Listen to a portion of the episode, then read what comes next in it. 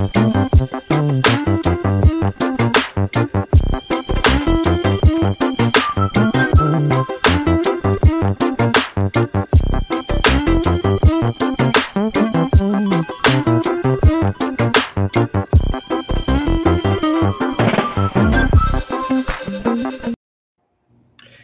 guys, it's me, Christian from Casually Christian, for a new episode of my show.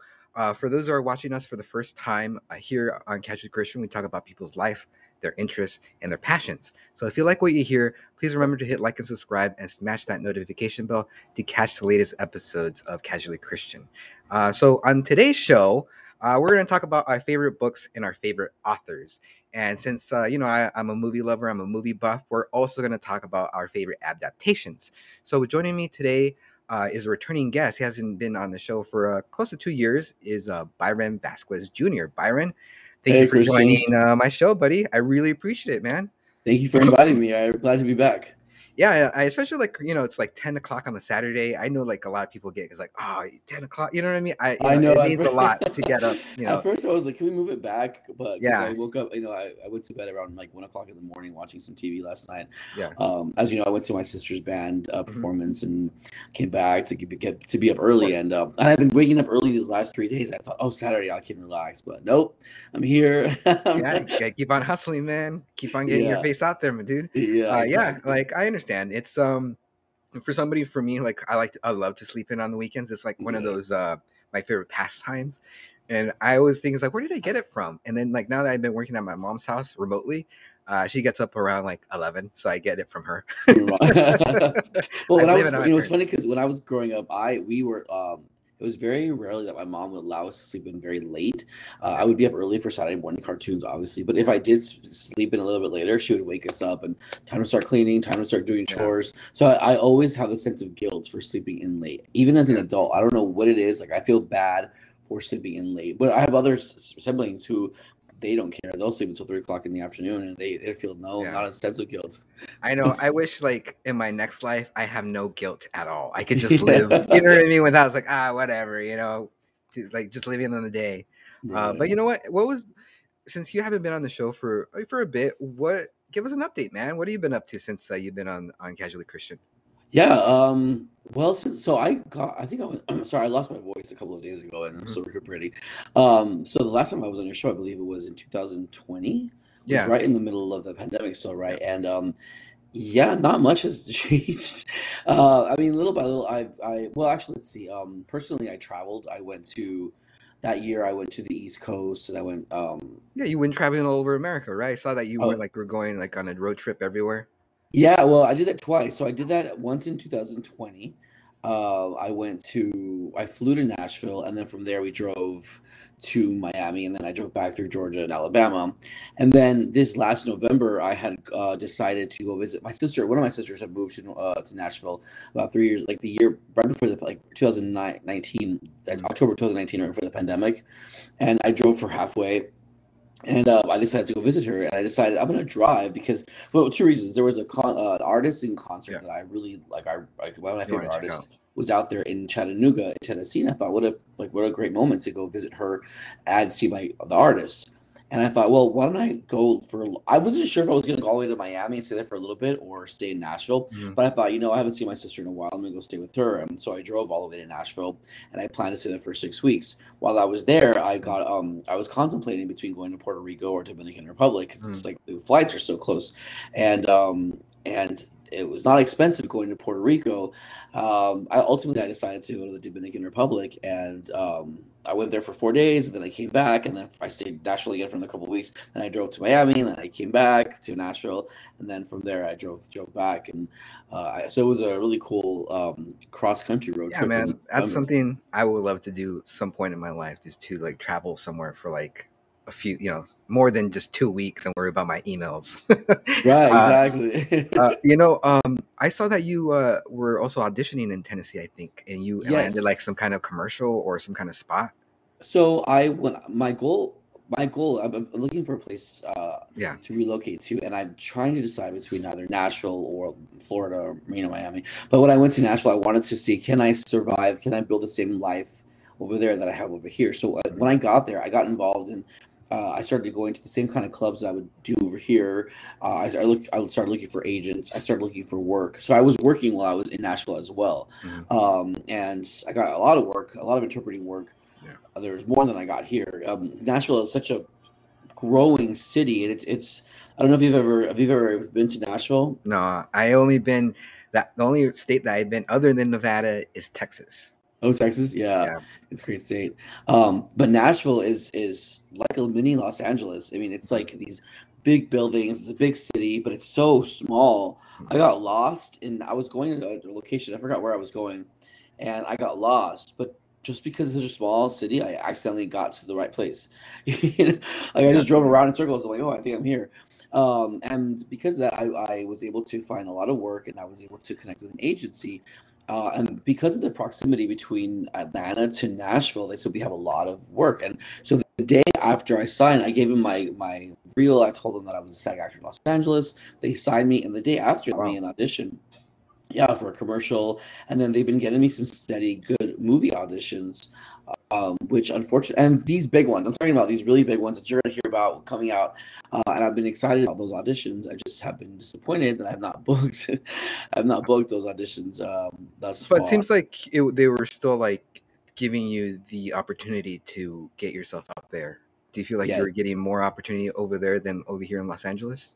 I was uh lately, yes, yes. Yeah. I got because I mean they were getting me. I mean, my this agent got me a, a audition the next day, um, and not just so I got an audition for a Cheetos commercial when I was out there, uh, and then I got an audition for um, the movie coming out with Nicolas Cage and um, Yeah. Nicholas Hoult, the, the vampire movie Renfield. Mhm. I auditioned for that film. Then I auditioned for um, some other one. I don't remember. Then I auditioned for one um, with Orlando Bloom. He's coming out with a new movie. It's called uh, The Red Right Hand, and I had um, an audition for one role, Mhm. and then they brought me back in for a second role. So I didn't that audition. I didn't get through them. Um, yeah, But you know what? It's okay because like, yeah, you wanted to get it, but at least it, it's giving you like the experience to, you know, put your foot in the door again instead of just having like a dry spell. So you're kind of like picking it up again. right, exactly. Uh, and that's a, that's that's good, man. I'm really glad that you're uh, getting yourself out there, like in another state, and uh, Right. that's working out. But you know, and during your travels, did you uh, did you happen to read anything like along your way? Did you bring a book to read or anything like that? I did. I did bring a couple of books to read because I love. I love to read. But while I was traveling, I was also given a couple books um, from some people that I met, and then my sister as well. Yeah. And so I remember bringing it back, and I would just a couple weeks ago, I was going through my my stuff, and I said, "Oh, this is the book that they gave me. Let me add it to my queue. Let me just start reading it now." So I, I started reading it, and I finished it, and it was um, it was called uh, actually I have it right here. It's, it was called um, the subtle art of not giving a fuck. so it's like a self help book. It, it- yes, it's a stuff. uh, So I've been reading a lot of lately. Um, before when I was younger, I would read a lot of uh, fiction, literature, and um, as of like the end of uh, right around when I took my sister to Nashville the first time in October 2019, I read a nonfiction. Well, I've been, I like to read biographies as well of actors that I love, Mhm. uh, and but this I read uh, Rich Dad Poor Dad, and it really changed my life in a Mhm. big way. And from there, they they gave other books that you could read to continue down this path of, of wealth building and, and self help. And so I started picking up more of that. And then um, while I was in Nashville, another book that I actually read, uh, I my sister got me um, hooked on this show called Southern Charmed. It's a reality show on Bravo, and um, I I watched like half of the series with with her. Uh, that was something that she made me do every night was watch the show with her, and uh, we uh, there was a character on the show that at first I really did not like because he was he came across very arrogant. Mhm. But the more the series went in, uh, I realized, wow, this guy's really intelligent. He's really smart. He quotes literature. He quotes Shakespeare. You could tell that he's really, really, really smart. And it turns out he was he went to Vanderbilt University and he's really well read. And so for Christmas, I believe, or my sister sent me this book. His name was Shep Rose, and she sent me this this book, uh, The Average Expectations: Lessons in Lowering the Bar by Shep Rose, which is the main character. I love And the was- titles that you've been giving me. Is like the subtle way is not giving a fuck, lowering your expectations. I love like quirky titles like that. yeah. so it's been uh, those those two books were really they were actually very similar in you know in how um to approach life and whatnot. And so you know, um, Uh-huh. I'm sorry to cut you off, but I No. before I forget, what was that like? The, you said that the the book changed your life. I want to know how it changed your life, like that self help book. Uh, oh, Rich Dad Poor Dad. Yeah, like I want to know about that because that was one of the questions I had today. Like, what was a book that changed your life? And you know, that's very important because like reading, it's more than just entertainment. It's about fulfilling, right. like understanding other people's perspective and like also educating yourself on like what you could, you know, you're you're looking at your inner, inner self and what you could do. Uh, so let's talk about that. How how why did that change your your life? Sure. Yeah. Um. So I'll just preface this with with that there is a non-fiction. Oh, there's a fiction book that really had impacted my soul. We can talk about that later. And then there's mm-hmm. this book that had a practical um, application to my life and how it changed practically. Uh, and this book, Rich Dad Poor Dad, was a, a book written by Robert Kiyosaki, and it, um, it's it talked about he had these two different dads. It was one of his real dad, and one mm-hmm. was uh, of his best friend's father, who he looked at like a surrogate father. Yeah and his actual father was an educated professor at a university um, and his friend's father was not. He was not an educated man but he was an entrepreneur. And how his father was in debt and his father was struggle for money even though he was a university professor even though he had all the wow. accolades. Uh, and the entrepreneur who wasn't educated was flourishing with money and how he learned the lessons of the differences between you know being rich and being poor and whatnot. And um, when i finished reading that book i realized wow the way that i approached money the way that i looked at money everything was just it just radically changed my life. And it talked about you know um, just different principles about paying yourself first you know getting out of debt uh, all, all these different things that i didn't that i knew but i didn't apply. And yeah. when i read the book it kind of put a mirror in my face and said, "Hey, what are you, what are you doing? You know, you don't have to you don't have to be struggling for money. You don't have to. You know, you know. I learned through that book the wealth building is a lot simpler than people realize. It just it's just easy. It's hard to it's hard to it's the discipline is what it's needed. Mm-hmm. And so from there, uh, they recommended other readings, and so I started reading um, and that's how it changed my life basically. It really made me look at wow the way that i'm approaching money. That's why i'm not getting where i'm you know going. And i mm-hmm. started from zero at that point. So that was october 2019 zero like you know really at ground zero with a lot of mm-hmm. money and um, just not managing it well. And then to today where like i now i'm very you know uh stringent. financially yeah and just how much my my the growth in my financial situation in the few couple of years just by following principles. How yeah. wow, I've you know, um, I, I moved like before I would just save money in a bank account, and I realized well, you're not getting anything in a bank account, a savings account. You're getting like a, a point two zero point two five percent, you know. And yeah. so I went, I learned about you know retirement because at the time I was in my mid thirties. I'm like, well, what like as we were talking about earlier, facing on mortality, what's going to happen to me when I get older? I don't have any yeah. money saved up for retirement. I don't work for a company, so there's no 401ks for me uh, what am I going to do? And I, I, heard about this, you know, a Roth IRA and an IRA. And I didn't know mm-hmm, what that was mm-hmm. at the time. And so I went to my credit union because I have a credit union. I just kind of asked them like, what should I do? They said, well, whatever, whatever is best for your taxes. And I said, I don't know. Let's just open up a Roth because I heard you don't pay taxes on a Roth. Yeah. So, and I started to kind of just putting in like twenty dollars, a hundred dollars. I had like a thousand dollars after a year in there, and I realized, well, I'm not getting any. And the more I learned after he recommended all these books, and I got mm-hmm. The Intelligent Investor, and I got uh, Think and Grow Rich, and um, other books as well.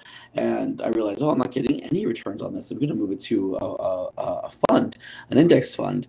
And so I transferred that money to a Vanguard fund. And within that year, I saw growth that I've never seen before. I'm like, oh really? gosh. Yeah. What, you know, what's a Vanguard uh, fund?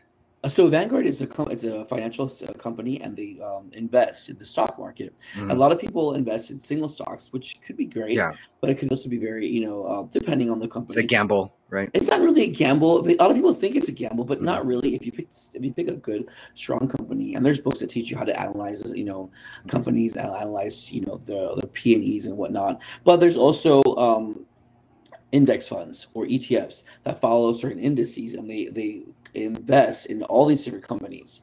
And so you're not really you have a lot of uh, there's a hedge against risk because you're investing in so many different companies. Yeah. You're so diversified that you're not you're really going to lose money. And historically the stock market has averaged over 10% every year. And if you look at um, one of those like graphs, you'll notice that the stock market has always, even though there's like dips, like right now the stock market is dipped, it always is going up. It rebounds. Rebounds, but it's uh, the trend is always going up, where the trend is always growing, even if it drops. So it's never it's never dropped back to where it was at the beginning. And um, so I moved my my Roth IRA from just a savings account to buy. it. And it was like you already see the difference, huh? Oh yeah, within one year, I'm like, how much money did I just go back? and, and, uh, from there, I'm like, okay, well, that's great. Now I have, you know, now I now I know more about it. So now I know that the Roth IRA is tax free. Everything you put in there is after tax. after taxes, so you pay taxes on it like your regular paycheck. You put in, and you can only um because of the tax. It's a tax advantage account. You can only invest six thousand a year. Okay. That's how much the government allows you to. Uh, but everything after that is tax free. Even the growth really? is tax Mm-hmm. So okay. anything when you retire, when you end, it's tax free to the people that you give it to as an heir. So yeah. you could get you could um, bequeath it to someone and they, it's still tax free. And so I thought, oh, this is great. So I'm going to start trying to like, you know, every year maximize my Roth savings. And I put 6,000 um, into my, in my Roth.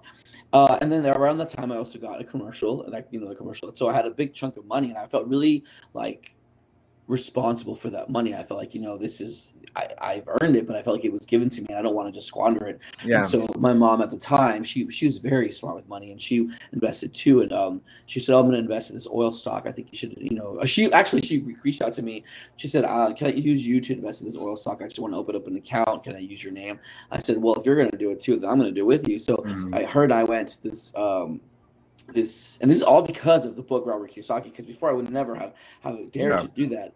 Uh, they also um, I he also has this game that you learn like you play this game and you learn how to like do investments and stuff so you kind of kind of you know get ready so anyway so we went to the bank and i deposited like a chunk like a huge chunk of money into this uh to this stock this mm-hmm. oil stock um and then for the that was 2019 and then it went down from the moment that i invested in it it just started going down down down and then the uh then then covid happened and then just dropped dramatically.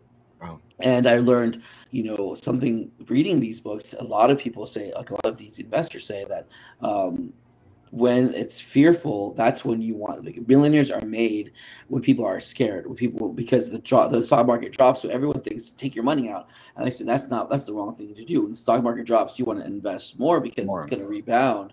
Mm-hmm. And so I did that. I just left it in there and I kept investing more. And then it went from like thirty, it just shot up. I don't know the last couple weeks. The oil stocks just you know, went up again. And so then I had that, had the oil stocks, and then during COVID, I was getting unemployment because my job completely just like disappeared.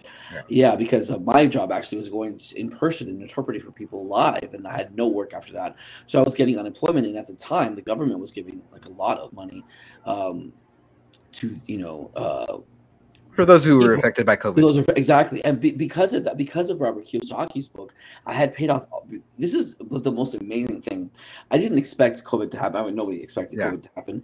And when I finished reading that book, I realized I need to get out of debt. So I paid any outstanding debt I had from between October to like January, October 2019 to 2019 to about January 2020. So I paid off any debt. Then I started learning about Dave Ramsey and what he uh, suggests about the, the emergency fund. So I started building an emergency fund. So I had a good chunk of emergency money right when COVID hit. So I had no debt. I had a low cost of living because I try to keep you know low cost of living, mm-hmm. and I had emergency money. So when I started getting unemployment, I had all this money, and so instead of spending it, I just started putting it in a brokerage account. I started investing it and investing it. So it was during because of these books that I was reading during the pandemic. I actually I am so much more ahead than I ever thought I could ever be. You know, um, and so um, it's been it's been an incredible incredible ride. That's really incredible yeah, it is because of those those those books that I'm reading that um, I'm gonna you know. So you're like a financial guru right now.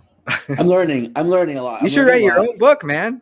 you know, I, I, I wouldn't mind. I wouldn't mind. Uh, like I said, uh, still there's still lots to learn. I just started going to meet up on financial uh, like wealth builders meetup. I started yeah. last last Sunday and reading. I just read a lot. You know, I'm reading right now. I'm reading uh, Dave Ramsey's Total Money Makeover. Yeah, and um, uh, I'm also reading I mean, should should we go on with that or? uh Oh no, I mean like it's. I mean we're talking about books and like self help books is a big niche in the in the in the in the world of books. You know, there's like lots of them and they, they're they're very lucrative. And I watch a lot of YouTube videos say if uh, you want to make money writing books, write a self help book because that's where it's at. Uh, so I mean, reading. Uh, here's a little fun uh, tidbit that uh, reading. Uh, the more you read, it it it turns on these neural pathways in your mind that keeps it elastic and fresh. So literally, like reading is the workout for your mind. So the more you read, it keeps you more focused, more like aware. You know, so it's not it's no it's not I of course it's like obvious, right? It's like you go work out, you're gonna get a six pack every day. You right, know what I mean? It's the same right. thing with your head. So, uh, so yeah, it's just a little uh, tidbit for right now. I have a bunch of stuff you know, for our show, I have like some quotes from Stephen King and James Baldwin. And uh, you know what? Um, since we were talking about like self books right now, what about literature, like like fiction books? Like who? Let's start off with this one. What book you couldn't finish because it was just like it was just too boring. um, you know, everybody loves. Oh, I have it downstairs. I haven't finished it yet. Everybody loves Jack Kerouac, a Jack uh-huh. Kerouac novel that I started reading, and um, it was like oh I have to get through this book. It was so like a chore, know, right? Yes, it was like a chore. It was um and it was about um it was about a road trip. I forgot what it was called. Um it was a road trip. Are you, did I lose you? I'm here. You're just okay. you know full shot right here. oh, yeah. No, sorry. Uh, so it was uh, um, on the open road. I think it was called on the open road by Jack Kerouac. And I thought, well, this is cool. Like I, you know, uh, I loved I loved a road trip. I want, you know, back then uh, my dream was to road trip across the country, and you know, so I read. I tried to get through that, and I just couldn't do it. And then there was one more book that I, I that was really difficult to get through, but I did press on, mm. and it was um. Oh man, I forgot the name it. It's been years since I've read it, but I forgot, but it was it was by a poet who wrote this novel, and um, he wrote a series of care. Uh, he wrote a city, right?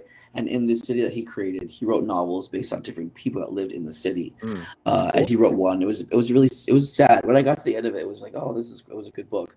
But it was so the prose was so eloquent and it was so poetic mm. that I'm like, you really have to like, what are you saying? To get one page just to give a I sentiment away. So you felt like he was giving, he was just giving you a lot of fluff, and you just wanted to hear more of like the the action that was going on instead of all these pros. Because well, like he was overdoing it. You felt like yeah, yes. It, uh, I feel because I had been reading a lot of John Grisham right before that, and John Grisham mm-hmm. doesn't really get to the, you know, he's really yeah. quick and get to the. Then I then I transitioned to reading. It was Wendell Berry. Wendell Berry was the author, and um, it was just a lot more poetic and a lot more prose and a lot more descriptive and more yeah. you know and it was like hey i just i got just i just got done reading john grisham and now i'm going to this and this is a little bit more involved. But the outcome was really beautiful. I mean just the way that he would write and then i would notice that my vocabulary would improve and and that the way that i would even speak sometimes would um, yeah. just kind of be more embellished i would say so. Yeah. Definitely like and the reason you couldn't finish that one book was it because it was too boring? It wasn't going anywhere, or is it just like it was like watching like a bad movie, like reading a bad movie? You know, well, what, what was it, it was about just, it? It took too long to get because it was so descriptive. It was like you know he was describing every. It take a long time to get to the next event because he was describing everything. You know, so so descriptively.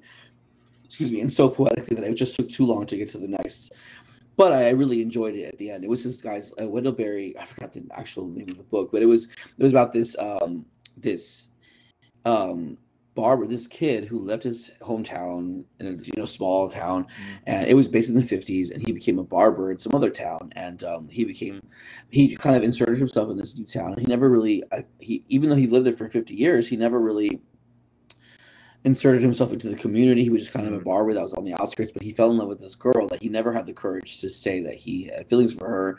Yeah. And um, you know, at the end, she ends up like dying, and and I think she ends up saying, "Oh, I loved you this entire time. I don't know why you never said anything." And, and that was the end of the story. and that was the end, pretty much the end of the story. And I'm like, wow, it was really sad. Um, so yeah, that was the two books that I remember that was really difficult to get through.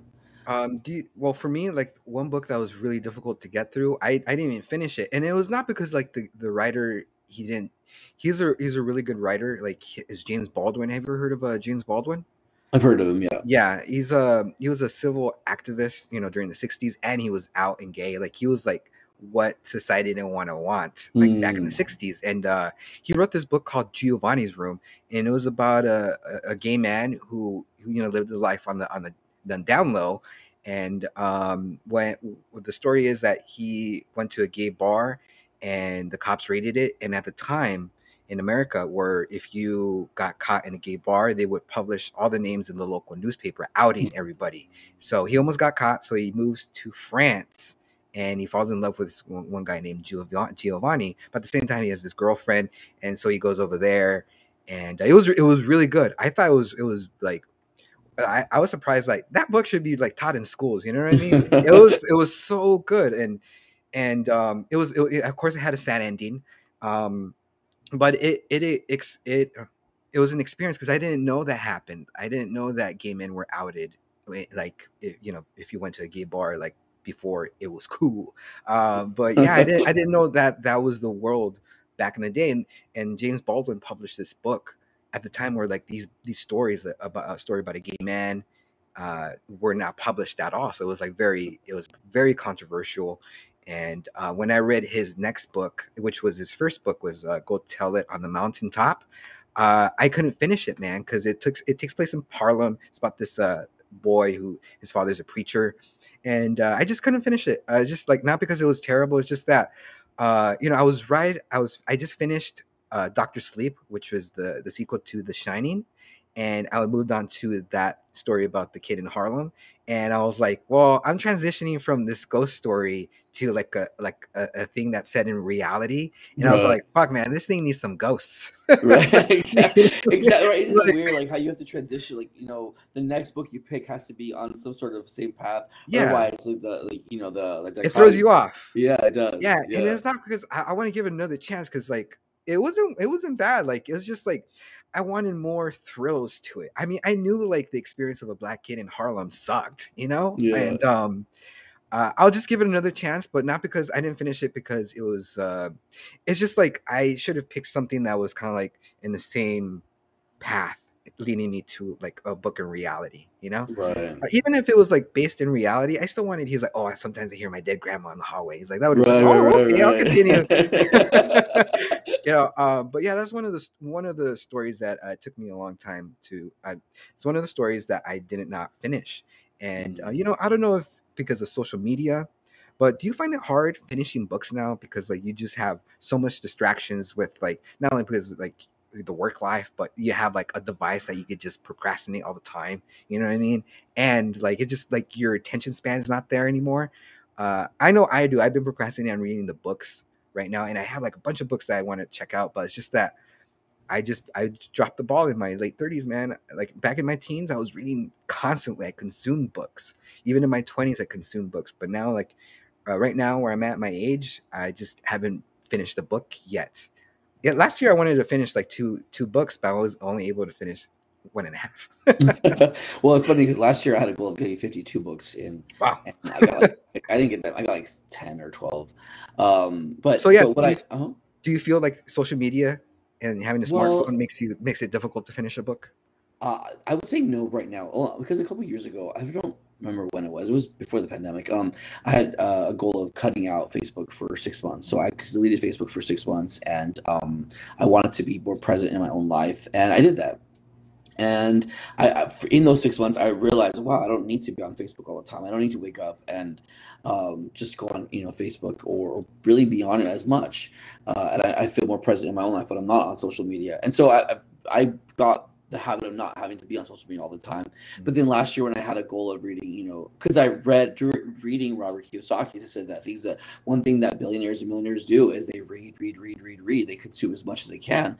And I thought, all right, let me last year I said I'm going to read 52 books, but it got me in the habit of I took I take my phone and I set a 15 minute timer because when I was in school in English class, we'd have to read 15 minutes every good morning. Mm-hmm. So I said, I'm going to copy that. I'm going to read for 15 minutes. So I put my timer, boom, 15 minutes. I sit there and I put on some classical music and I just get in my zone and I read 15 minutes every day. And uh, I read three books um, because I um, I read one self help book, one, and I'm um, I'm not if you this, but I, I'm um, I, I am multilingual, so I, I have mm-hmm. I'm learning French as well, and I speak Spanish in ASL, and I speak one. I read one book in French and one book in Spanish. So I do about 45 minutes, 15 minutes each each book. That way, it doesn't overwhelm me. That way, I'm not forced to sit there and read, and my attention span does get you know. Wonder. Yeah, I'm like, okay, I have 15 minutes, and then the alarm will go off. The next book, the next book, and then I just you know. That's really that's a really helpful uh, advice, man. I think I'll, I'll, take up on that. Like just sending little like 15 minutes, and then like mm-hmm. eventually that pays off it does, uh, yeah. Because mm-hmm. like it does, like you know, you pick up the book and like it's like, and then you start kind of like your mind starts drifting. Right. Like, right. Like, exactly. Like, damn it, Christian, don't be this way. You know. uh, what was your What was one of the favorite books that you read when you were a kid? Like not that self help book, but like a book that you just consumed because it was so entertaining? Yes, was just, I, like, I've been waiting for you to ask that question because Yeah. uh, this is, I think, what started me. Uh, well, when I was a kid, I read a lot of Goosebumps, right? A lot Yeah, of of Goosebumps, course. and a lot of uh, I think it was the Hardy Boys, the detective Mhm. kids that they that you know. But when I was in junior high, I was introduced to this author that I'm sure everybody knows, um, The Outsiders. Mhm. S.E. Hinton, and after reading that book, I, I was a great book in my seventh grade English class. I thought, hey, this is a good, this is a good book. Um, when I went home, I was looking through my, my parents' library, my mom's library at the time, and I saw S.E. Hinton. I'm like, oh, what is this book? And it was called That Was Then, This Is Now. That book just oh it hit me in my heart. Like I will like that was the most um I think after I finished reading it, I threw it against the wall because it was so emotionally charged. And Really? I um yeah, on the website, I uh on her website, S.E. Hinton uh uh, she said that people often tell me that they throw the book against the wall because it's such an emotionally charged ending. It's such a controversial ending, and Hmm. I, I was like, "Ah, this has happened to me." And ever since then, I oh, I read every S.E. Hinton novel that was out there, and if people were big fans of hers, they are all connected. But it's such a subtle way they're connected that Yeah. you wouldn't know it if you didn't read it. It's like part of the same universe, unless like exactly. yeah, Like the Outsiders was like that's that that was that this is now has characters from the Outsiders, and then there's a character that doesn't pop up until her last book that happens like ten years later. That's connected to the character from that was that this is now in a big way, but you would not know it. I mean, even if you didn't have to read it. I mean. You don't have to read all the books to, to enjoy that one, but if you mm. did read all the books, you would. It makes it better. connection. It makes it yeah, yeah. Like Stephen King does the same thing too. Like he he has his whole universe in in every book. Like you don't have to read everything, but if you have read like one of them and it connects it to that story in just a little way, it just makes it juicier. It's like having like a Yeah, piece of cake. Like, yeah, exactly. "Ooh, yummy. You Add a know? little extra flavor. yeah, yeah, exactly. for reals, dude. And I love it. I love it when writers do that. That's that's when you know they they know what they're doing. You know, it's like, oh, this guy, he's legit. yeah. you know, and that's what that's something that I'm doing right now with the anthology that I've been working on forever. I'm trying like each each little story is kind of like their characters are kind of like entwined. So Right. you can read it on its own, but if you read chronologically and finish it to the end, like it's gonna it's gonna be pretty juicy once it's uh, Right, right, it's complete. Uh, but what is one series? I guess that's what do you consider? Not those weren't series, but like like a Lord of the Rings or uh like or the Jason Bournes. Do you have you ever been into like any series like that, or is there, those are Um, too intense? Because for me, like yeah. they're too like I can't. You know, just give me one book. Yeah, yeah. So you know what? Um, no, I have not actually read a series. Well, I've never. Uh, well, Goosebumps, but not really. That's not a series. So I, I would like say a Harry um, Potter. You know, No, yeah, I've never read. Well, I have never read a Harry Potter. I never got to a series except recently one of the Spanish books. I was at Target. I'm like, well, I need a Spanish book right now, right? So Yeah. I, I bought this. It looked interesting. It was about mafia, or so I thought. Uh, and so I, I bought it. I started reading it, and it was just um, oh, it was very sexually descriptive. It was uh, it was, uh and I'll show you right now. Uh, it's called 365 Days, and it I was like the Spanish version of um, Fifty Shades of Grey. And I learned later that it is a series. It's a trilogy of, Oh. books, and it's called 365 Days. Uh, and I it's, can see it. Yeah, it's a it's a Polish. Um, I think the author is Polish, and it's translated to Spanish. And so I got it at the Walmart or Target. Thinking, oh, this isn't like I, this mafia kidnaps this woman. Yeah, So that's what it was. The, this mafia guy kidnaps this woman who's he's in love with, and he says that you have a, a one year, you have to stay with me for 365 days, so I can convince you to fall in love with me. So I thought that was interesting, but I didn't realize it was a very, it was um Very like, sexually charged. sexual, and it was like every page are having very descriptive sex acts, and I thought, well, at least I'm learning vocabulary in, in these uh, sexual acts. So Yeah. Uh, but it is a series. It's part of the series. I don't think I'm going. I mean, was it. is it good? Did you find it entertaining? Well, I'm still reading it. Yes.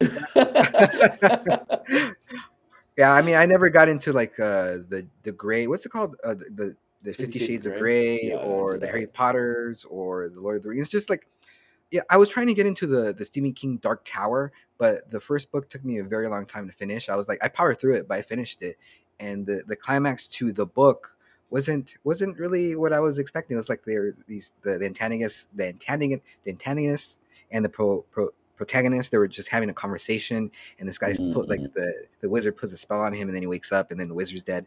Oh, and then like the book's over, and I was like, oh, I wanted, I wanted a little, I wanted more. You know what I mean? right. Uh, so I have the set. I I want to read it because like I see, I I know the plot of it. I know I've seen like very, I seen uh illustrations of different scenes and very intriguing. And I do want to I do want to finish it. And um, did you watch the adaptation of the Dark Tower with uh, Mhm. uh with uh, Is- Israel Al- Albla and uh, what's it called? Oh, called Matthew Idris Elba? McConaughey? Yeah, Matthew McConaughey. oh, Uh, no, I that was that was um, that wasn't good. That was terrible. Um, oh, really? Oh, wow. yeah like it was um it was not at all like the book they had like little things about it but uh, it wasn't it wasn't it wasn't good actually like the amazon is uh doing it as a mini as a series now. So i'm thinking it's like well maybe it will do i think the dark tower series will do better as a series instead of a book a, a, a movie.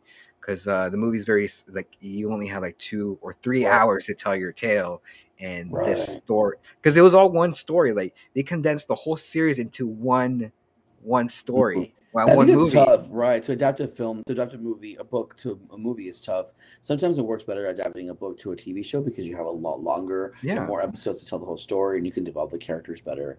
absolutely Mhm. and um what is one of your favorite adaptations Um, I love John Grisham. I love John Grisham, and there are two adaptations from John Grisham, his oeuvre, that I really enjoy. One was A Time to Kill. Actually, they've tried, they've uh, adapted a lot of his, his Mhm. work. But my favorite ones have been A Time to Kill and The Client. Um, I i remember when that, they made that into a movie in the 90s the client yeah, like the night, right, exactly. And I think those two are the when I read the book, because I watched the movies first, then I read the novels, and I realized, wow, these these two movies are the ones that are closest to the, the how like like I my experience reading the novel, it was watching the film, close right? And so, A Time to Kill, um, those two, and I actually there was a play, they someone adapted it to a play as well. So I read the book, watched the movie, seen the play of A Time to Kill, and uh, the client with um. Susan Sarandon and uh, the late Brad Renfro, and she actually ended up winning, I believe, the Oscar. No, that was for Dead Man Walking. She was nominated for an Oscar uh, with the client. yeah yeah and um the like those were that those are like that was the your favorite uh, adaptations the the client and um the, Right. the yeah and uh, my favorite one they're, they, they all happen to be stephen king because like i think he writes like the stuff that i love like the, the stuff that i love to watch but my the favorite my favorite adaptations is like stand by me which Oh, and- that was a good one. yeah like when i saw that it was like because i watched it when i was a kid and when it said based on a short story by stephen king it blew my mind like he wrote this oh, i'm like Yeah. it didn't have like monsters or anything you know like it didn't have like you know and and it's like he writes characters that like they're well rounded like there's conflict within them and like they're they're mainstream you know what i mean they're like people could get it and like when i saw stand by me the shawshank redemption misery misery is one of my favorite adaptations Oh, and right. um and also Doctor Sleep, which we watched uh during the pandemic, like on you know streaming service. And I was Right. I had my reservations for Doctor Sleep because um it was the sequel to The Shining. I'm like, oh, how is this gonna be? You know, uh, but actually, like the filmmaker stuck, like he it was true to the book. And not only that, he improved the ending from the book. Like Oh, the ending in the movie was better than the ending in the book I'm like, this is- this is really satisfying. Like I was like, I was so floored by how how much I love that movie, the Doctor Sleep. Uh, You should you should watch it if you Yeah, watch definitely. if you watch the, the Shining, like the Stanley Kubrick one. Yeah. They, they bring elements to it. It's like this. It's the same universe. Like he's, he's not doing like the the Stephen King universe. He, he did Right. even though like he he paid homage to Kubrick as well, and it was it was really good. Well done. Uh, and have you seen this show called um, a Midnight Mass? No. It's on, it's on HBO Max, Mm. Not HBO Max. I'm sorry, Netflix. Mm. But uh, it came out this year. It's, You know, the Netflix Netflix always comes out with a um, uh, like a horror series like for Halloween, and this that last year was uh, Midnight Mass, and uh, it was it was I was like, wow, this is like a Stephen King adaptation, like because it was kind of like Salem's Lot with oh, Oh, whatever. It's like vampires, and like the way it was, it felt like a play because everybody had like these long monologues Mm. and then you know i got i got i got i love this i love that series so much that i researched the filmmaker and the filmmaker was the director of dr sleep. So it all oh wow. yeah i'm like oh okay. He got elements from stephen king and put it into this story. And they're like okay that that but you guys should check that out like dr sleep and midnight mass on netflix. Brilliant stuff. Like i i love you know like I, I i read a lot of like horror stories like thrillers stuff you know uh like like dean kane like you know like just like that type Right. of genre so last year i was trying to get myself out of that genre. I wanted I want to step outside my comfort zone. So I checked. I read uh, the Picture of Dorian Gray, and Mm. then I started reading uh, the Gods of Jade. Uh, it was called. Uh, let me pull it up. I want to I want to say the right name for it. Uh, the Gods of Jade and Shadow, and it was written by uh, Silvia Moreno Garcia, and she's she's she's Latina. So I wanted to support like you know fem, you know, a Latino, you know. Uh, so I I you know I gave I gave uh, Barnes and Noble my money. I read it, and it was pretty it was pretty good. I haven't finished it yet. I think if they would make that movie into uh, that book into a movie, it would do great as an animated movie, like a Pixar movie. Oh right. Oh wow. Yeah, yeah. Um, but yeah, you guys should check out her work. And what I really also like about uh, Silvia is that she, I follow her on Twitter, and she said that she grew up um, uh, di- dyslex- dyslexic, and um, I was like, oh wow, like because I grew up that way too, and so I kind of felt like connected with her not only because of you know my our heritage but because like we, we had the same learning disability when we were young and she's a writer she's a, she's in the, she was a well established writer she has a bunch of books written Right. and you know i'm you know i'm still coming into my own but Right. yeah uh, what what genre did you uh, step outside your comfort zone like uh you know you're trying something different Ooh. Yeah, before I get to, I wanted to tell you there's a quick story of another uh, a book that was adapted that kind of impacted me personally. It was called The Peaceful Warrior, and at the time I was doing, I was heavily into gymnastics, and I had busted my knee. yeah And I, I went to this movie. I read this book called The Peaceful Warrior, which is about a gymnast who got his who got his who injured his knee. And I went to the movie theater one day to watch the adaptation. And right after the movie, I was so motivated. Yes, okay, I can do this. Like a few months after my knee felt better, and I went back to the gym and I started trying gymnastics. And I, my knee was just shot. I realized that day, and I cursed that that movie for inspiring me to go back Oh, and shit. realize that my knee was gone forever. Um, so self help. I think those nonfiction books. Uh, before I would only read fiction. I would rarely read nonfiction. Um, rarely read nonfiction, and I I, I started by reading the. Uh, I started moving towards non, uh, nonfiction by reading the Sean Penn biography, and I read that like thirty times. He's my favorite actor, and then I thought, you know, I should read other actors' biography to see what I can learn from them. So I got um Bryan Cranston's biography, and I uh, I think I got like Daniel Day Lewis biography, and then there was a musician that I really uh, respect, and I got her biography, and then from there I started reading other books. So I read a book on like the U.S. history. It was it was really interesting. One year I I read a book on the U.S. like how they built the U.S. Constitution, and um, just so happened I just found it in like the shelf. I said, oh, let me read it. Yeah. And that year I went to Philadelphia and Washington D.C. and I saw the Liberty Bell and I saw where the, the actual pla- it just it was coincidence right where I had read the mm-hmm. book of when they all met when the all the delegates went to this place in Philadelphia to talk, to ratify the Constitution and then I had just happened to go to visit a friend of mine in D.C. She's like let's go to Philadelphia and we ended up seeing you know the house the, where the book took place Yeah. and so it made history come alive. From I think from there I started cool. like, oh you know, I could read more nonfiction and then Robert Kiyosaki and all that other stuff. So I got you, man. Like, um, I haven't really delved into like uh biographies yet. I mean, I read, like again, like I read like conspiracy books, like UFOs, and I mean, I, you know, it's well based in reality. you know, one Uh, book I'd recommend to you if you if you want to try to read like a nonfiction book, but it's still kind of uh, haunting. I read the by uh, I read the memoirs of Sue Klebold, Mhm. which is the mother of uh, Dylan Klebold, one of the Columbine killers. Oh, And yeah, it was a powerful book. I thought that was like I couldn't put it down. It was so insight insightful, and it was just her experience and her what was her experience. Does she know? What does she know? What will- you know? Just a whole from her perspective. And if that is something, if you want to transition to something, it's you know, there's death and murder. I was like, that's the Christian will love this. No wonder he's going yeah, nuts. so Um, know, it is kind of haunting and stuff. So and then yeah, I did also read the the um the uh the Selena book that Chris Perez wrote. I Mhm. love you, Selena. So those are you know Yeah, I heard that book is really controversial. Like, where like, as in like the family or the father was su- sued. Uh, that guy uh, was Chris. He sued Chris for that book because it felt like it didn't portray Selena in the right light or their family in the right light. So right. I, I think it's because you know Selena. There's an image of her, and there's an image that they want to protect and keep. of course, But then there's a reality to who she, she was a human being, regardless. Of course. the image. And so there was some book that inferred that she had lost her virginity before she was married, um, and so that she lost them, you know. And so yeah.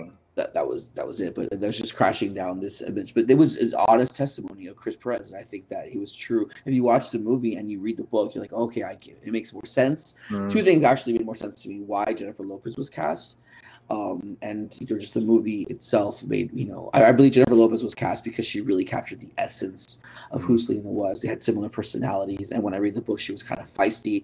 Um, she was more feisty than the people that are on.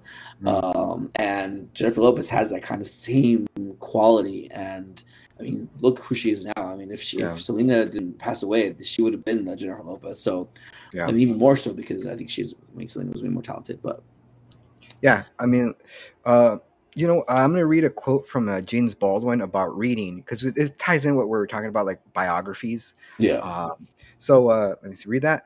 Uh, you think your pain and your heartbreak are unprecedented in the history in the world, but w- then, but then you read, it was books that taught me that the things that tormented me the most were the very things that connected me with all the people who were alive, who had ever lived. So yeah, um, that's very you know poetic, and Right. it's very it's very dead on because like you feel like you're the only ones going through these issues, but then you pick up like a biography or a book, and then you see some character that that you could totally relate to. It's like, wow, did this guy, did the author follow me around for a while? You know, Yeah, uh, and it's um that's what reading's all about. You know, like finding the connections right.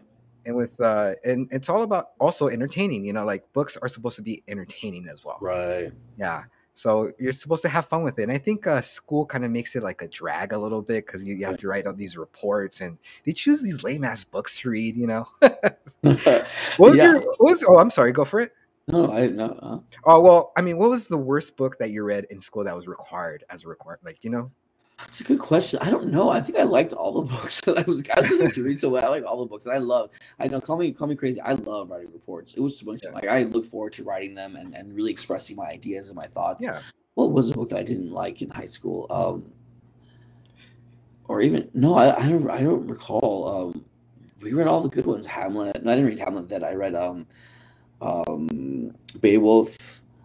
Um, that was so 'Cause, like, long ago. You know like uh there's this one book i think it was um the house of seven gables i, I believe okay. Uh, yeah, like I we were reading that in English class, and it was like I read the back of it, and it was it takes place during like the Salem witch trials, and I'm like, all right, it's about witches, man. I'm like, good. And then like we are like on the fifth chapter, and it was so fucking dry and boring. I'm like, fuck, man. Why somebody throw a pie? Jesus Christ, you know? Yeah, you know, uh, maybe maybe that one. Um, maybe I would. I want to say the Crucible when I was in high school. Mhm. It was something like, oh, I don't want to read this, you know. Um, and then when I went to one year, I went to Salem, Massachusetts, and actually went to like where all the witch trials happened. Yeah. And I went to see all these museums and all like, and you know, they filmed Hocus Pocus there too. And it just made it come to life for me so much that I bought the play again and I had to reread it. And I really enjoyed it as an adult. I don't think I appreciated it as a child. Yeah, Uh, yeah.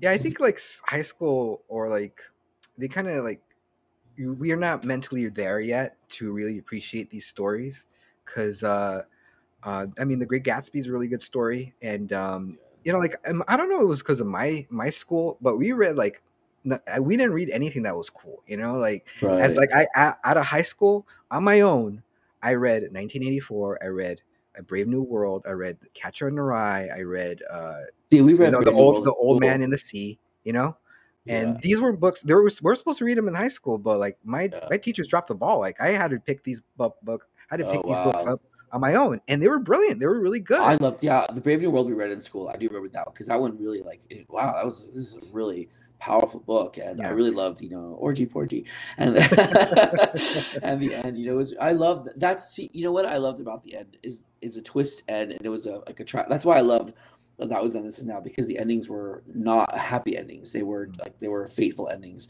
where um Jack, John's the the the John, uh, he at the end he he killed himself you know um and to me that was like powerful because he spent his whole life trying to like this is you know trying to be um against the grain in this new society that he found himself in and then he just and then at the end he falls he gets so depressed that he takes the uh, the mana yeah and does the orgy with everybody that he wakes up he does he realizes ah and he kills himself i think that to me was a strong ending and that was Yeah. that this is now you know, also you have to read that book. I I I yeah, I'll, I'll check meet, that out. Yeah, I'll, I'll yeah, read that I've book. that sounds really cool it's a really. I mean, I, I love that book so much, and I, I've been wanting to meet someone who's read the book as well that I could converse with and see what was your experience because it was about these two best friends and the way that the story and it was interesting because it's a female writer, but she wrote male relationships in a way that a lot of females just don't understand, and, and it's really true. And so they were your best friends, uh, and uh, they they were you know um, he took one in because his parents shot each other, they killed each other. So he was raised they, they acted like brothers, right? And throughout the book, they were really close.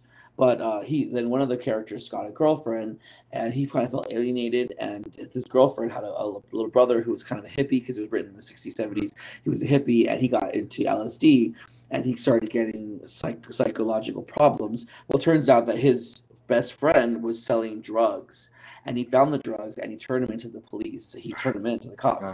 Yeah, and so um, and he goes to visit him in jail, and he goes, "I, I hate you." And the, the, book ends with him hating him. The book ends like, "I'll never forgive you." Wow. Um, and so it was just a. It's I love the book. It was such a powerful book because it's just like wow, um, like what would I do in that situation? What you know? What would you know? Yeah, I, I I know that feeling where like you want to read uh, you want to reach out with somebody who's read like that book so you can just talk about it. it's like remember that scene I know that scene you know yeah yeah, yeah. exactly uh, you know uh, I read um, the Road I remember that movie they d- adapted into a movie uh, like back in the 2000s as Viggo Mortensen's in it and uh, I, I really he was the same author who wrote No Country for Old Men. Oh, okay. So no, no, uh. I really like that story because it almost feels like uh, like well it is a tale but it's the tale like like lasted like that lasted a long time like as in like the author didn't give the name a uh, names to the characters they just called it the man and the boy mm-hmm. and then throughout mm-hmm. the story so it kind of felt like it was like oh the man and the boy could be anybody you know right. it could be you it could be you know uh and the story the, the story that, that was a very faithful adaptation but very depressing very very very depressing because they had to like uh, they have to fight against uh, cannibals, you oh, know, oh, wow. and wow. Uh, th- there's no food supply. The world's like falling. You know, they don't give an explanation why the world ended, but it it ended like they people. I, I, saw I read blogs where like they think maybe it was like a super volcano that just covered the earth in ash mm. or something mm. like that, and um, it was very it's really good. Like I I love because it was like it's a it's an apocalypse based in reality, you know. Right. So it kind of like hits harder because like it could potentially happen, you know? Because right. if there's no if this thing's growing, nobody's eating, then people are gonna eat each other, you know? Right. and um but yeah, it was a really good adaptation, a really good story, but it's very, very depressing, you know, because mm-hmm. like the dad end dies in the end, but the boy, it's it's it's, it's a happiest, it's a happy ending considering what world. Right, right. Well, you know what? This this is a good tie-in because one of my questions is, what world would you want to live in? Like, what book did you? What book would you want to live in? If you had it for one day? Wow, that's a good question. What book would I want to live in? Um, I don't know because all the books that I read are fucking horror, so I don't want to live. Yeah, in like none of the books. yeah. Um, I would want to live in. Wow, that's a good question. Yeah, could I be? Could it be a nonfiction book as well, or does it be yeah, fiction? Sure. Yeah, yeah. uh, then I would want to live in the Shep Rose book because I like his lifestyle. You'd be his buddy, huh? Yeah, exactly. Um, but fiction book, which book do I want to live in? Um, I mean, I don't know. I, I like the job. I don't know. There's no really. I don't know. That's a good question. I can't pick and choose. It's like saying which world do I want to live. There's so many opportunities. Like world. I like the world I live in now. yeah. I just want to live like I want to be like in the world where like there's like adventure and everything gets resolved in the end and everything's yeah. like oh so you know what I mean like it's just like like a maybe like a like a mystery you know or like right. an outer world type of story uh, like 2001 but even though 2001 is about like you know like man versus machine right.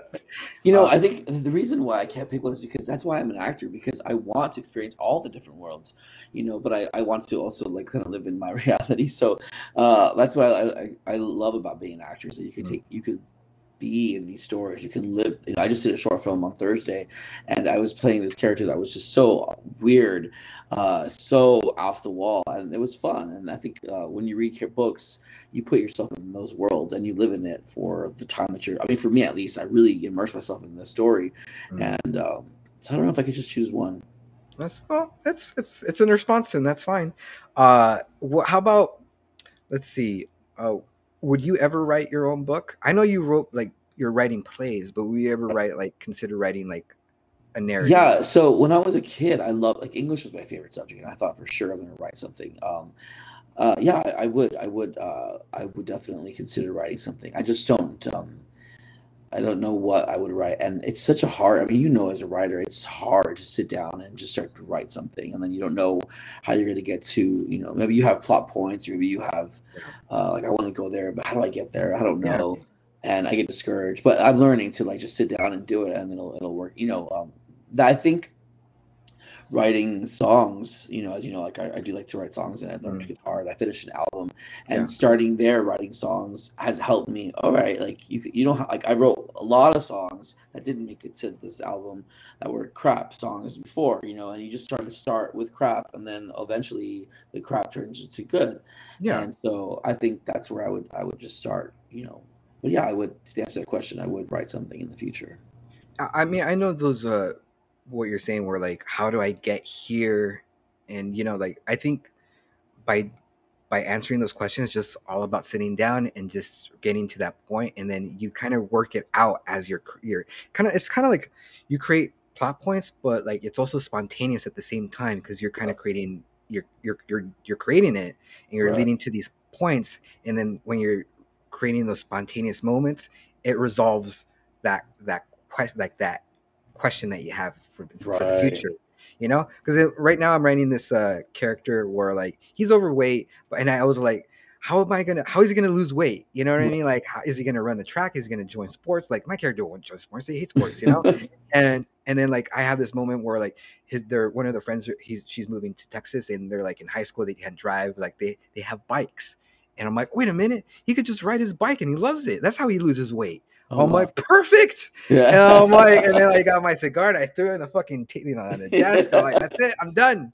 You know, it's just like those moments. Uh, that's what I love about writing is like, even though you you you think you know where you're going, like getting there is like it's so much fun because like, you you surprise yourself. Right. As, as as when you're writing. I mean, is it the same thing when you're you're you're you're you're creating uh like lyrics? Where like how how can I get there? And then you yeah definitely it uh, it's very much like that. And then you get into the zone. There was a quote from one of the books I was reading. It says that action, you know, a lot of people mistake motivation and motivation leads to action. It's the other way around. Action leads to uh, behavior, behavior leads to motivation. So when you're in the middle of it, just if you don't know where to start, just start. It'll come out. Mm-hmm. And so when you're right, like uh, maybe at first, like I don't know what to write. I don't know what to write. I'm stuck on this line. But then when I sit down with the guitar and I just start going at it, it'll just yeah. flow out naturally because you're in that zone of, of mm-hmm. creativity of, of, of yeah and so it'll it'll work itself out and i think you, if you if you uh, sit down and write your own story you, it'll work itself out it doesn't have to be perfect because like we're we're perfect we're perfectionists and we're we want it to be yeah you know so you, stay like on that paragraph for a long ass time but uh right. you know i'm just I did, pushing I did, i'm sorry huh? no go for it I did take a creative writing class in college, and I wrote a ten-page short story. And the professor said, "This is a book that you should like really expand. This is something that can expand upon." So there's that. You know, I did. So there, there was that idea of being like, "Hey, maybe I'll write something in the future." And then one of the short films that I wrote, I first wrote as at prose. So I wrote it as a short story and had someone adapted it to a script. Mm-hmm. And so there is that. Same. Like, right there is kind of like all right it's been there it's there so hopefully maybe i can you know build upon that. But i've, I've never wrote more than like 10 or 20 pages of a short story. Well never say never man. It's just one word at a time you know? Exactly. I, I watch uh tiktok videos about like you know writers and they say like don't get discouraged it's just like just, just one word at a time and soon enough you'll just have all you know all these pages. So just right. You're not in a race with anybody you're just creating your own thing write what you want to read what right. you want, what you enjoy, and you'll you eventually get there. Oh, and before we go, I also uh, have you read uh I know what story that I want to live in now. It's uh, the Ready Player One. Even though like it's a okay. dystopian, story, but like the, the whole idea of like living inside of virtual reality, it looks Yeah. it's fucking cool. You know, it's like it was a really good invention and like had a happy ending. And then the sequel wasn't the the author wrote a sequel to the book. It wasn't that good, Mm. but I, that's the world that I would like to live in. Uh, even though the, the world around them is falling apart, but the virtual reality part was, was pretty kick-ass. Mm. what I like about like that uh, author, his name is uh, I think it's uh, Chris Elliott or Elliot Chris. Uh, he it took him ten years to write Ready Player One, and he worked out as a banker, and he had a family. So you know he would get out of work and you know take care of his family. And sometimes he said uh, I would be too tired to write, but I eventually I would pick it up. I would pick it up, and right. and ten years later, it you know it was it was directed by Steven Spielberg wow. and uh, yeah, so that's that's really encouraging, you know, hearing Yeah. these these stories, these underdog stories, you know. Uh, but you know, before we go, what what are some of the books you want to you recommend to our you know listeners? Um, that was and this is now by S.E. Hinton Definitely read it. Yeah. Um, and yeah, just any you know what, just like you said before, read anything that you love. Uh, I love these types of stories. I love you know these helpful books and, and whatnot. So this is what motivates me to read. If you pick up something that you don't care about, you're not going to want to finish reading it. Um, so yeah, those those books. Um, anything that you love, just anything. And plays too. I love to read plays. Um, and they're easy reads.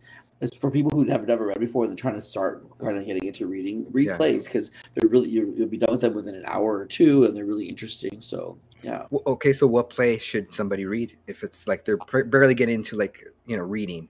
hmm One of my favorite plays, man, that I've read is uh, by uh, the playwright named uh, Neil LaBute. It was um, uh, in a uh, in a dark, dark forest. It's very, very intense, um, or in a dark, dark place. One of those in a dark, dark something. And what else? Anything else? Uh, he also has uh, in a forest dark and deep, and he has another one called Fat Pig. Those are good. I just I love Neil LaBute. I love his writing style. I think it's they're it's dark, but it's some some of them is dark comedy, and some of them are darker, intense, and those are the kind of stories that I would love like love to be an actor to be part of, and, Yeah. and that's how I would love to write. And I think I think um, uh, my, one of my plays that I'm writing right now is very similar in tone to to that. So uh, yeah, Okay, well, thanks, man. Uh, you know, before we go, like I know I, I don't want to butcher the author's name of Ready Player One, so I researched it. It's Ernest Cline. That's his name. So uh, yeah, if he ever watches my show, I don't want to say he doesn't even know my name, man. No, uh, I, I, I googled it, man. So uh, yeah, I really admire and respect like his career. Like it took him ten years to break out as an author, so it, it gives me, you know, motivation to finish my my stuff. So uh, yeah. Well, Byron, thank you so much for uh, joining me today on Casually Christian. Really appreciate it. I, I hope to have you again, you know, for another show. definitely. Uh, like our conversations always good, man. I love hanging. I love talking to you, and we should have some uh, lunch soon, some Thai food because we were talking about that because I love fucking carbs. all, all right, Byron. Well, have a good Saturday. I'll talk to you soon, man. Yep. Thank you for inviting me. All right, guys. Well, that's our shit. Uh, that's our shit. that's our show for today. Uh, thank you for watching. And if you're watching this on Facebook, please remember to uh, follow and share. And if you guys can, go on YouTube, hit like and subscribe, and smash that notification bell to catch the latest episodes of Casually Christian presented by Livestream My Event. And if you want to produce your own podcast, please reach out to my friend Emmanuel Alvarez at Livestream My Event. He'll connect you in the same way he connected me and uh, it you know it's uh, it's good it's good working with him man. Like we're creating a lot of great content. And uh, also we're also now on spotify. So our latest episode of casually christian we talked about movies is now streaming on spotify. So please follow uh, that platform. So until next time uh, guys uh, bid you adieu. Have a good weekend and uh, i'll see you guys soon. Bye Thank you.